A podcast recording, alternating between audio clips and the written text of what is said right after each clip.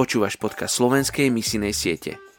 Modlitba nie je presviečaním Boha, aby urobil to, čo chceme, ale cvičením, ktorým nás Boží duch uschopňuje činiť jeho vôľu.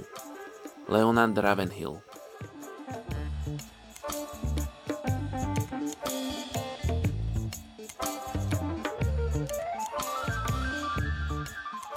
Európska krajina Rusko. Keď sa zjaví Kristus, život náš, vtedy aj vy zjavíte sa s ním v sláve.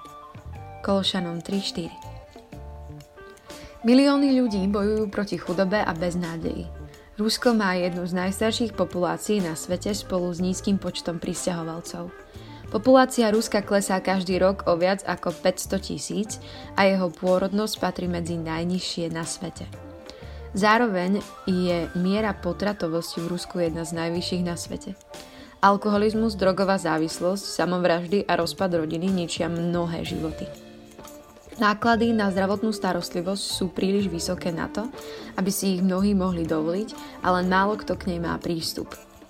Rusko má v Európe najvyššiu a najrýchlejšie rastúcu mieru HIV AIDS, ktorá postihuje mladých ľudí viac ako ostatné.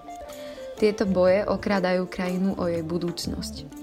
Pád železnej opony otvoril východnú Európu a strednú Áziu evangelizácii, zakladaniu zborov, znovu zrodeniu kresťanskej spoločnosti, prekladom Biblie a ďalším. Počet a veľkosť cirkví sa viac ako zdvojnásobil a počet ľudí, ktorí sa označujú za bezbožných alebo ateistických, klesol o viac ako polovicu v porovnaní s obdobím pred rokom 1991. Počet evanelikov sa od roku 1991 strojnásobil a teraz majú v ruskej náboženskej kultúre uznávané miesto. Ich skúsenosti a vyspelosť im umožňujú mudro čeliť programom západnej aj ruskej vlády. Ale časy rýchleho rastu sa čoskoro skončili. Moskva a Petrohrad majú len 10% ruskej populácie, ale najväčšie množstvo misijných aktivít, služieb a zdrojov. Modlíme sa za efektívny dosah do všetkých vzdialených miest a obcí Ruska. Tak sa, Pane, modlíme a prehlasujeme Tvoje meno Ježíš a Tvoju spásu aj nad touto krajinou, nad Ruskom a nad všetkými obcami a všetkými dedinami, ktoré v Rusku sú. A ti ďakujem za to, že si tam spravil taký veľký e, rozmach a, a ľudia tam majú Bibliu a rozširuje sa Tvoje slovo, ale ťa prosím, aby si dal nový zrast, takú novú bázeň, nový smet po Tebe, Ježiš, po vzťahu s Tebou.